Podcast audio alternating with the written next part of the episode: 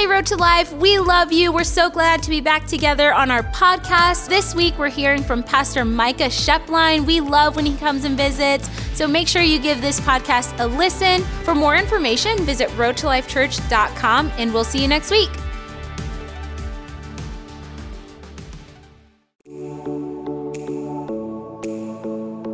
Amen. What I want to talk about today is graduated exceptions. Now, some of you guys are like, well, that makes zero sense. Don't worry, it will by the end. Uh, graduated exceptions. And really, this has been something I've been thinking on for a while. Um, mainly because what, what I think in the in, in, the spiritual kind of formation of the American and Western view of the church is what happens is is I, I feel like we're kind of up against a uh, little bit not a problem but maybe a little bit of a problem where essentially we read God's word or we know what God says to do, but we have a graduated mindset or an exception based mindset. Meaning, okay, I've followed the Lord for this long, so then it disqualifies me from doing these things. Because, oh, that's just for when you first follow God or the exception based mindset of, okay, well, I know the Bible says this, but I don't necessarily see it the same way. So because we don't really see it the same way and I'm indifferent to that, I'll just kind of pick the things that I really want to follow and maybe not do the things that I don't really want to follow. And, and actually, kind of taking it a step further is even within. Uh, recently uh, on my journey and my wife's journey many of you guys maybe who weren't here next week our road to life church will be expanding into uh, another part of america. Um, we're going to be planning a church in phoenix and even a lot of that journey uh, kind of walks along the side of i'm not graduated from faith. I'm not ex- i'm not an exception to listening to god's voice and I'm not going to be somebody who necessarily just ever, I know what I'm doing. I know it's rather than just asking God every day, God, is there something you want to say? Is there something I need to do? Is there something I have to respond to? Is there something you're speaking to me in your word? See, a lot of the times I think uh, it's just so easy.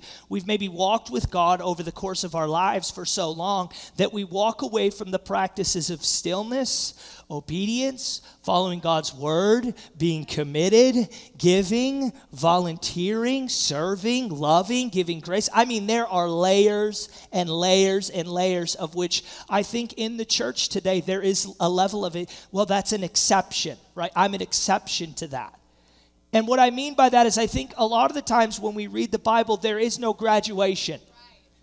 There is no, like, oh, I'm an exception to this rule. There's no like new revelation that in turn kind of wipes out everything that we know we should be doing because guess what? We've been doing that for long enough now because that's how our world is, if believe it or not is we have kind of that bell curve of like careerism where it's like you kind of start out at that lower level and really if you want to get to that mid level you have to develop characteristics and um, a, a work a, a workmanship i would say to really kind of go up the ladder and then but in the bible it's it's just kind of like we're all here and we're all listening, we're all serving, we're all loving, we're all running, we're all just, I mean, there's no like lesser, greater. It's not like this, like, you know, uh, hourly worker to CEO rate. Whereas I think a lot of the times what we do is we view our spirituality sometimes as this like curve of, okay, as I go up in the Lord, then guess what? I'm disqualified from having to do, you know, these mundane things or these things that maybe, and that's the whole point, I think, of following God, is those mundane things are mainly mundane to our flesh and life to our spirit. And so, what God's wanting to do is weed that flesh down to a level where the mundane things are so consistent in our life that our spirit is energized through the consistency of doing what His Word says. Now, once again, you know what's funny? My dad maybe doesn't remember this story, but I think he will as I tell it. When I was a senior in high school, we were having a discussion in class one day, and uh, naturally, uh, high school seniors, we, we know everything you know and not only that but if you if you were in high school all of us have felt that okay it's january or february. I'm graduating in four months. I never want to go to school again. Right now and some of us right it's it is a prevalent disease. It is something that zaps every form of of being a good student away it's senioritis right? And i remember i was in i was a uh, you know, they say this, I don't know if it's true, but I'm just going to say it, right? That you're either kind of a, a, science and math person or a history and English person or a gym class person. I added the gym class part. I liked gym. Took it way too serious. Um, but but anyway, I I remember uh, my senior year. I'm in my science class, and uh, naturally one of the smartest kids in the room, which I readily associated with, probably one of the smartest people in the world at that point. Um, told me that on your on the la- your last semester colleges don't look at because most students are already accepted up to that point. And so they're not going to look at your last semester transcripts which to me is incredible news. It's incredible news. You're you're telling me that I'm going to school right now for no reason. For 6 months and, and ultimately, this person looks at me and says, Yeah, they're not going to look at your transcripts. At that point, the only option I really had was to play for the Green Bay Packers. That's as far ahead as my brain had gone. How can I get to the next level in my 145 pound body to, to playing in the NFL? And so, what's funny is I remember dead serious. My dad, I think he's remembering this probably. I come home and I, I tell my mom, and I don't think she thinks I'm serious. I said, Mom, you know that colleges don't look at your last semester of transcripts. So, really, um, my mom was one of those parent internet viewers at the turn of the century where you had a login and could check your kids' grades. My mom did that like it was social media today. I like come home, I didn't even know what I got on it. She's like, You got a C minus. I'm like, Dude, I just took that 13 minutes ago.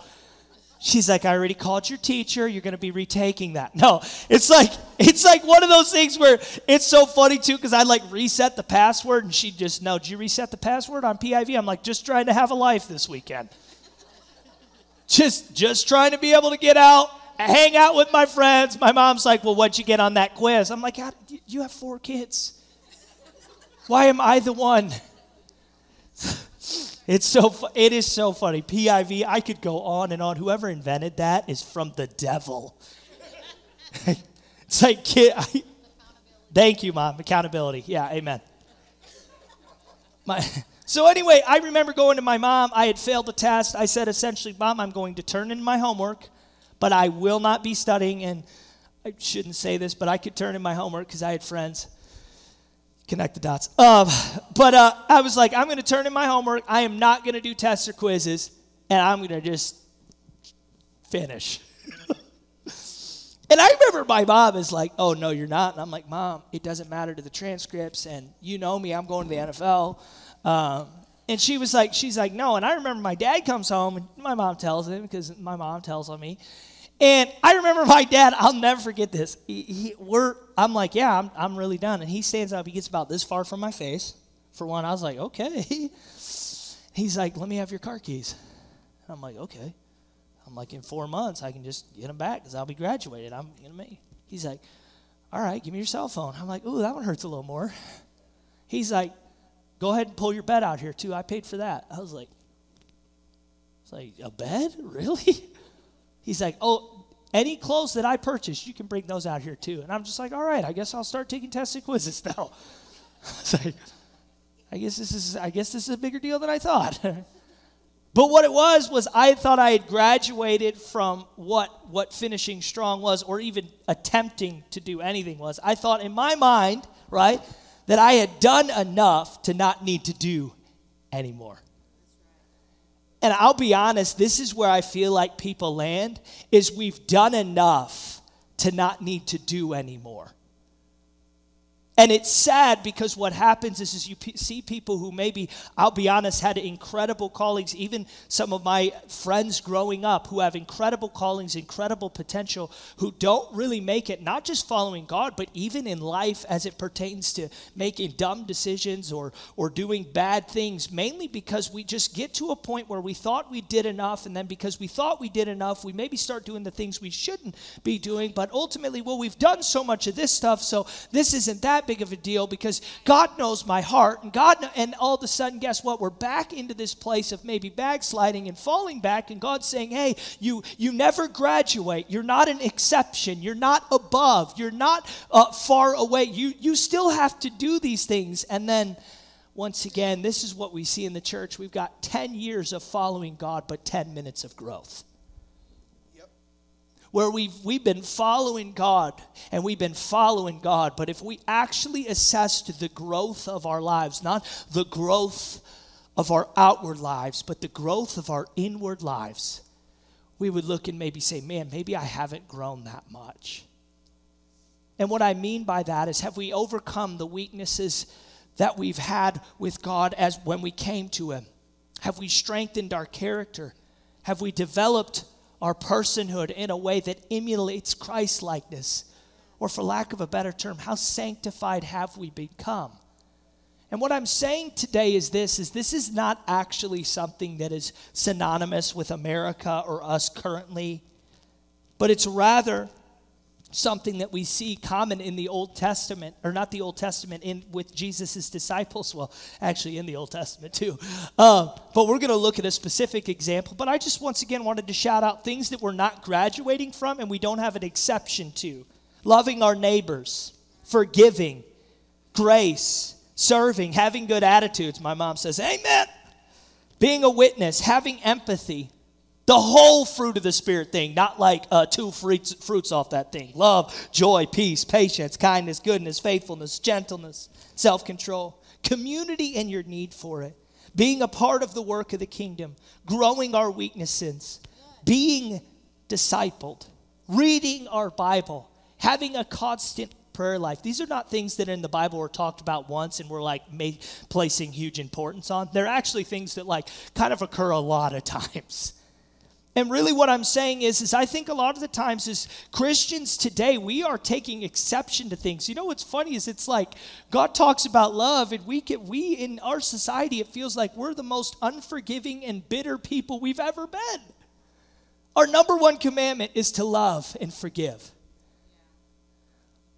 Yet here we sit where we can make every exception in the book to not love, to not forgive, and to be bitter. And it's funny because what happens is, is we maybe don't see it now, but the growth of our personal lives will be stunted. And the frustration will set in, and all the frustration could be solved by us sitting before God and saying, God, why is it that I'm not growing? And Him saying, You're not forgiving, you're not loving, you're not in tune with me. And I'm not just trying to focus on those things, but I'm trying to set the table once again for us understanding that we, we're not graduated from the elementary principles of the Bible. We're not, we're not exceptions to the elementary principles of following God. And so, what I want to do is, I want to read Peter and John's really story. And if you know this passage of scripture, it's in John 21. But I find it interesting because there's maybe some levels that you haven't necessarily understood in the context that I hope to kind of bring about today. But really, what I'm what I'm kind of targeting is Jesus has gone up to heaven, right? Or not gone up to heaven at this point. I'm getting a little confused. Don't worry, stick with me. He's been raised from the dead, and it actually says that he's appeared to, he's appeared to his disciples two other times before this time. And what's happening though is the disciples have followed Jesus for three years, and now he's dead, and they are having an identity crisis. What are we going to do? All we've ever done is every day wake up and go, Jesus, what are we doing today? Now Jesus is not here. What are we doing today? And so what happens is, is Peter talks a few of the guys into just going fishing. Now, for some of us, we're like, oh, that sounds like a good way to calm your mind. But for them, it was actually their previous career. So Peter wakes up one day. Jesus is not there to tell him what to do. Peter looks at the fellows and goes, let's just go what, do what we did before Jesus. Now, there's so much imagery within this. Let's just go do what we were doing before we had God. I mean, that statement alone is loaded within a thousand different sermons. But how many of us, right, we wake up knowing what we should do with God, but it is just so easy to go back to what we've always been doing, to what's always kind of worked, to what's gotten us by just enough. And so what happens is, is Peter gets the guys and I guarantee it's probably Peter. He's like, we'll catch a billion fish and have a good time. And then what happens, we're going to see in John 21, they don't catch anything, and Jesus interrupts the narrative. Let's read John 21, 4 to 14. It says, Just as day was breaking, Jesus stood on the shore. Yet the disciples did not know that it was Jesus. I love this because it actually gives a distance. It says he's 100 yards away. Now, what's funny is, is if I spent every day with somebody every single day for three years, and I couldn't recognize him from 100 yards away, I would venture to say that you would probably need some glasses. But there was like six other dudes here, so it's one of those things where I guarantee, like Jesus is like, hey, John, make sure you include that they didn't even recognize me. Let's keep going. It says this Jesus said to them, children, I'm not going to lie. If I don't recognize somebody, I'm doing my thing, and he goes, Hey, child. I'd, I'd be looking around like, Is he talking? They're talking. What'd you just say? like, he's like, Children, right? That's like something you genuinely say only to a child unless you really want to make an adult mad, right? So Jesus is like, Hey, hey, children, do you have any fish? They answered him, No, it's like salt in the wound. He's like, You call me a child, you ask if we have fish, we, ha- we're, we don't have fish, and we're not children. Okay, let's keep going. Well, cast the net on the right side of the boat, and you will find some. So they cast it, and they were not able to haul it in because of the quantity of fish. That disciple whom Jesus loved therefore said to Peter, That's John's reference to himself. I love that. love that. That disciple whom Jesus loved. He's like, It is the Lord when Simon Peter heard that it was the Lord, he put out on, on his outer garment, for he was stripped for work, and he threw himself into the sea. The other disciples came into the boat, dragging the net full of fish, for they were not far from the land, but a hundred yards off. When they got out on the land, they saw a charcoal fire in place with fish laid on it and bread. Jesus said to them, Bring some of the fish that you have caught. So Simon Peter went aboard and hauled the net ashore full of large fish, a hundred and fifty three of them. And although there were so many, the net was not torn. Jesus said to them, Come and have breakfast. Now, none of the disciples dared ask him, Who are you? They knew it was the Lord. Jesus came and took the bread and gave it to him, and so with the fish. This was now the third time Jesus was revealed to the disciples after he was raised from the dead. Now, what happens now is Jesus is about to go into a little bit of a dialogue with Peter. Now, if you remember, I love kind of some of the hidden, uh, subtle things that are going on behind the scenes here. If you know anything about the Bibles, it says Jesus has now showed up three times uh, to, to Peter and, and to the disciples. Peter had denied Jesus three times, right? Now, now what's going to happen is, is there's going to be some things, and this is really the passage of text that we're going to dissect today. Is there's going to be a series of things that Jesus is saying that are mildly confusing to his guys and a little bit frustrating to Peter. And really, today, that's the basis of what Jesus is attacking: is this graduated and exception-based mindset. Because if you remember, right, Jesus had called these men to be his disciples. Now, if you know anything about the kind of the Jewish um, way of, of thinking and functioning, is, is the goal was to be discipled unto becoming your own um, rabbi, unto becoming your own level of, of religious uh, seniority or superiority, and then taking on your own disciples, not returning to your previous life. Now, what's going to happen is, is Jesus is kind of going to probe a little bit here. It says this 15 to 19.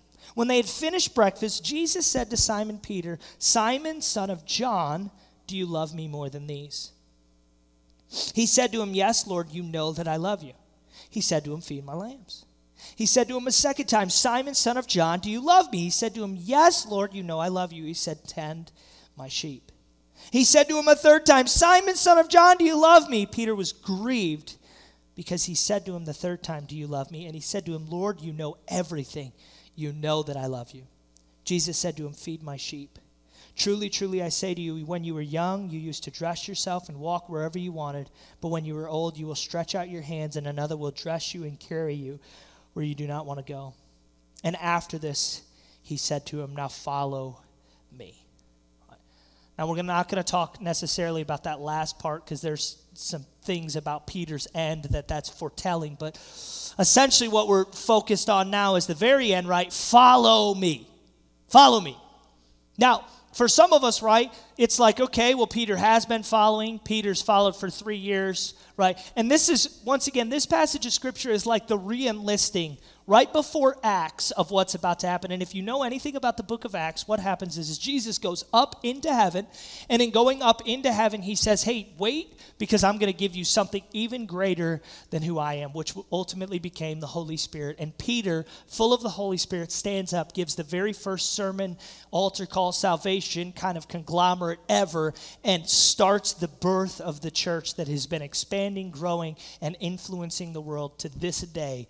Starts with Peter. What does it start with, though? With Jesus in Peter's final moments is follow me. Peter had been following. No, it's follow me. And if you remember, once again, is that last part where you're going to open up your hands and be dressed and clothed and stretched out? It's because how he was going to die and what he was going to have to go through was going to be not what he expected, not under his free will. So, what I want to do is I want to talk about how to stay healthy and whole today. Not graduated, not somebody who's who's oh i'm an exception to the rule or oh but really what i'm coming against today is if you have a graduated mindset or i don't really need to do this mindset or i don't really need to follow the biblical principle mindset you won't be healthy and you will not be whole as it pertains to following god and i'll be honest you're probably going to live frustrated and then it'll just turn to bitterness because what happens is, is when we don't do what God says, but then say we are doing what God says, is it's actually called in, in Revelation, it talks about this being lukewarm. And I'd rather you be hot or cold, or I'm going to spit you out. And I know that is like kind of gross to think about, but if we it really Jesus writes that to a church who essentially he's like, listen, you're you're in between. You're picking and choosing. You're doing what you feel like. You're doing however you want it to do, and you're not actually doing the things that I've told you to do consistently, wholeheartedly, and committedly. So, what I want to do today is I want to talk about how to stay healthy and whole, and this one is the first one. You do not graduate from the lifestyle of godliness the enemy just tries to get you to adopt attributes of your past life with just a twist of spirituality. This is the number one thing I've never heard any talk, anybody talk about in this story. And it's interesting because you guys will catch it once I talk about it. But if you know anything, in actually John 21, when Jesus is talking to Peter, he's calling him Simon. Now, once again, this is something that has not been talked about in terms of uh, sermons I've heard specifically on this, and I've lo- kind of researched and kind of looked around as it pertains to this. But it actually says that Jesus is calling him Simon, but then when John is writing his response, he's calling him Peter. So Jesus is calling him Simon, John's calling him Peter, and many of us are like, well, what's the difference? Oh, it's, it's actually quite a big difference. Because if you remember, right, Jesus changed Simon's name to Peter. And not only did he change his name, he essentially changed the imagery of his name because Simon meant a reed. And a reed, something that blows in the wind, something that's a weed, something that's not. And he changed his name to Peter, which was the rock. Now, what's interesting is, is I think it's funny because what Jesus, in my opinion, is doing is he's saying, hey, tend my sheep. Don't be a reed, be strong. Feed my lambs. Don't be blown and tossed about. Be strong, be certain, be in step, be in lock with me, be the rock, right? And and there's imagery within this because I think a lot of the times what happens is is we want to be a rock for God, but we have reed tendencies. Where when life starts blowing, we start blowing. When things are uncertain, instead of us building on the rock, just the sand sounds like a beach. And you know what? If there's waves, that sounds fun too. And what I'm trying to say today is this is that Peter was essentially saying, I can follow God but still be a fisher. And God was saying, No, you actually, I'm changing. You're not going to be a. Remember, I love this point, right? Is Jesus recruited him to be a fisher of men, but now he's telling him to be a shepherd. I just I find so many elements of this story fascinating because even as Jesus is explaining, he's changing the narrative because I guarantee in his mind Peter said, "You know what? I was a fisherman before and he said I could just be a fisher of men and you know, a fisherman and a fisher of men, yeah, same thing. All right, let's go in the boat." God's like, "No, no longer fishermen tend the lambs. Feed the sheep." And what's funny is, is that Peter only knows a lot of this rhetoric by Jesus describing himself as the shepherd. But Jesus is now shifting the focus from I'm the shepherd to you're the shepherd. You're not the fisher of men like I called you to be in the beginning. Now we've actually graduated from that into shepherding, tending the sheep. And what I mean is, I think a lot of the times what happens is, is we come into the kingdom following God and so excited and ecstatic for what He's called us to do and who He's called us to be and all that He wants to do with our lives. And essentially, what happens is, is we think we can, all right, twist a little bit of that and maybe keep a little bit of the old life, keep a little bit of the old way of thinking, keep a little bit of the old way of reasoning, keep a little bit of the old ways that just were comfortable Keep a little bit of the old ways that just kept us kind of grounded. Keep a little bit of the old friendships that maybe aren't the best for us. Maybe put ourselves out there with people who maybe we shouldn't be with. You know, and what I'm trying to say is, is that for some of us, right, Peter, his number one, I guarantee Peter's sitting there, and as he's calling him Simon, every time he's calling him Simon, I guarantee he's getting frustrated. I'm Peter, remember? I'm a rock. And Jesus is like, but don't be a reed. I'm a rock, but don't be a reed. I'm a rock, then don't be a reed. I'm a rock, and I guarantee as he's art, he's getting to the place of you know I love you. Well, if you love me, be strong. Don't go back to the old life when you can't physically see me. Because that's essentially what this was about. Is they'd seen him two times, but he hadn't told them what to do every day. And so ultimately, if you're not going to tell me how to fill my time, I'll fill my time with the things I want to fill it with. Ooh. That'll preach on its own, right? Is that unless God actually gives us a breakdown of what our time should be with Him, then we can fill our time with whatever we think is good enough to fill our time with. What makes up who you are, what you spend your time on. And so today, what I'm really getting at is if we're going to stay healthy and whole, we can't adopt the attributes of our past life and just kind of have that hint of, of spirituality, that kind of sprinkle on the top. But really, what does it mean to say, okay, God, I'm not a reed, I'm a rock? What does it mean for us to sit here today and say, All right, God, I know that you've called me into that next season, or I want to go deeper, or I want to have depth, I want to even have sustainability, talking specifically about what that for a second. God, what does that mean? It's not going back to our old life proclaiming a new one, it's living a new life and separating the old. And so, what I want to do, right, the next one is this one. I think this is so important today. So important.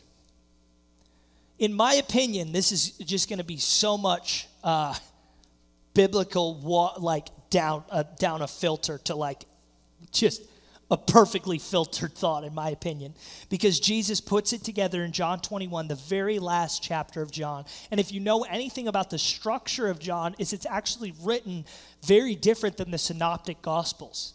And what a lot of theologians and scholars believe is that John essentially uh, was able to identify and, and uh, communicate with some of the writers of the previous Gospels. And what he did is he came to attention the things that maybe hadn't been recorded. And then in his gospel, what you see is a lot of stories and imagery that weren't necessarily found in the other gospels. So I think it's very important that in the last chapter of the last gospel, we get this story. And in my opinion, this is what I would say for all of us. This is how we live right now. It's a, this is my point. The main biblical progression we have is this follow the shepherd and then help the sheep. Nothing takes the place of the shepherd. And when after we followed the shepherd, nothing takes the place of helping sheep. See, once again, this is the culminating moment of all of the Gospels, John 21. Everything is led to this point, and now John has John has already knows what's going into the old Gospels. This is essentially what it is. Nothing takes the place of following the shepherd and then helping sheep. So for some of us, if I looked and say, hey, have we graduated from following the shepherd? Nobody's going to be like, yeah, I graduated from following God. I don't follow him anymore, right? But if I looked at you and said, now, how do you tend the sheep? Because the progression is this shepherd helping with the sheep. And see, a lot of us, we love the shepherd and we hate the sheep. That's not how it works. And if we're people who can readily admit that I follow the shepherd, but I don't love any of the sheep, I don't want to help with the sheep, I don't want to tend the sheep, I don't want to feed the sheep, I don't even really want to be around any other sheep besides sheep that look exactly like me, talk exactly like me, eat the exact grass that I like to eat, that's it. Then essentially what we're saying is, God, you're really cool, but I don't really like what you do, and so I'll do what I feel like. And hopefully that's good enough. Church, it's not. Follow the shepherd, tend the sheep. Follow the shepherd, feed the lambs. Follow the shepherd, become like the shepherd, protect the sheep. See, this is, once again, it's just so interesting because I think we sometimes even abandon sheep based off of what we think the shepherd is telling us. Like, I'm not even going to get into this tangent, but I feel like I can right now. Is like how many times we can say, I'm following God or God told me to do something. And you're like, well, that. I know you're saying you're following the shepherd, but it's actually damaging to sheep. I don't know if he said that. Because once again, when we filter, okay, I'm following the shepherd and I'm caring and tending for the sheep, is those two things are connected. They're not autonomous. And what I'm saying today in kind of my final moments is this is that some of us are wondering why we seem so empty and unfulfilled. And maybe it could just become come down to the fact that maybe we don't recognize the shepherd and we don't like the sheep. Or maybe some of us, we know the shepherd, but we don't want anything to do with the sheep. And we're sitting here unfulfilled. We're sitting here where we're like, God, what is going on? And God's looking and saying, I made you to know the shepherd and to help me tend the sheep. My last thought is this the depth of following always will duplicate a depth of fulfillment. Never forget that fulfillment comes from whatever you're following. I've said this before, but since I said it last, the stars have dropped even more. It's like we spend more time on, on social media, on Facebook, right, uh, than we do with the Lord. And that's actually like a stat I've been reading in books. But what's funny is, is Facebook's 2.8 stars. Now it's 2.2. Which, and it's so funny because if I went up to you and said, hey, do you want to go to a 2.2 star restaurant every single night? Like that's like borderline McDonald's or less. What would your diet be? Not good. But even taking it a step further is I really, if, if I were to ask you, what are the things that you're following? Because those are the things that you're becoming. So what are the what are the voices? What are the people? What is the things that are filling you up? Because once again, if it's filling you up with the wrong things, it's not going to be fulfilling. If it's not going to be fulfilling, you're going to end up empty. And if you're going to end up empty, you're going to be broken. And today, really, what I wanted to get on was the fact that I think a lot of emptiness and brokenness in the church, and as followers of God come to this place of frustration, is because we've kind of disassociated ourselves with elementary principles of following God. We've said, I'm an exception to the rule. We've said, you know what, I don't really need to do these things. We've said, I love the shepherd and I hate the sheep.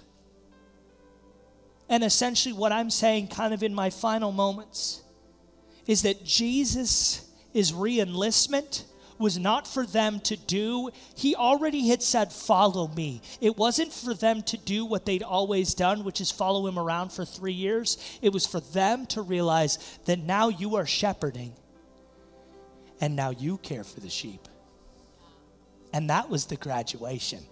See, if you're going to graduate from one thing, it's from knowing the shepherd so well that his heart is deposited into you for the sheep that all you can do is love. All you can do is give grace. All you can do is help. All you can do is serve. All you can do is try to see the world how Jesus sees it, which is his, his sons and his daughters as people he loves and has a heart for, as people he truly wants to see come to know him. There's a good quote John Wooden said failure is not fatal, but failure to make changes can be. And I pray today that maybe some of us, we've came to church and we know all about it, but we're realizing, man, I've graduated from some elementary principles.